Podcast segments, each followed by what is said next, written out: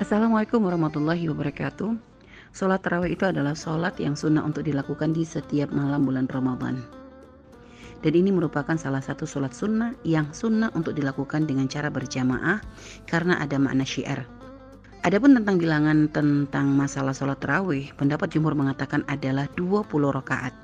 Bahkan dalam madhab Malik, sebagian pendapat dalam madhab Malik mengatakan 36 rakaat dan sebagainya lagi 20 rakaat jika seandainya ada yang melaksanakan kurang dari 20 rakaat, maka di sini ada dua pendapat. Sebagian mengatakan tetap dihukumi sebagai traweh walaupun hanya dua rakaat.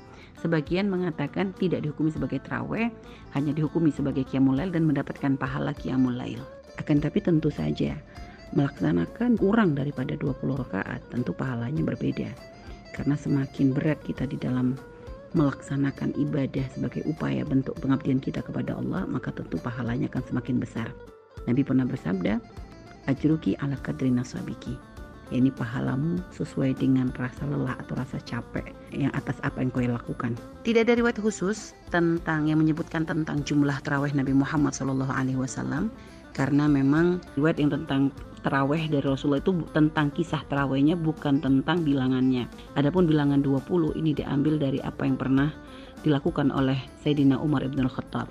Riwayat tentang 11 rakaat yang mungkin sering didengar oleh banyak orang bahwa Nabi tidak pernah sholat di luar dan di dalam Ramadan lebih daripada 11 itu adalah tentang sholat witir bukan dalil tentang sholat taraweh e, dan cara pelaksanaan sholat taraweh itu dilakukan masna secara masna yaitu salam di setiap dua rakaat.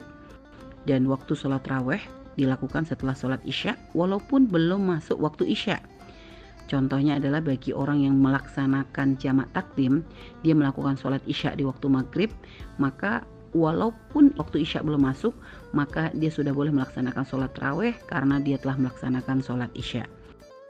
Adapun berakhirnya waktu terawih ini adalah ketika terbit fajar atau ketika masuk waktu sholat subuh. Karena sholat raweh ini adalah sholat yang sunnah untuk dilakukan secara berjamaah, maka boleh diulang lebih dari sekali dalam semalam. Dan ini seperti kebiasaan yang dilakukan oleh para saudara dan saudari kita yang ada di negeri Tarim. Mereka melakukan sholat raweh lebih daripada sekali.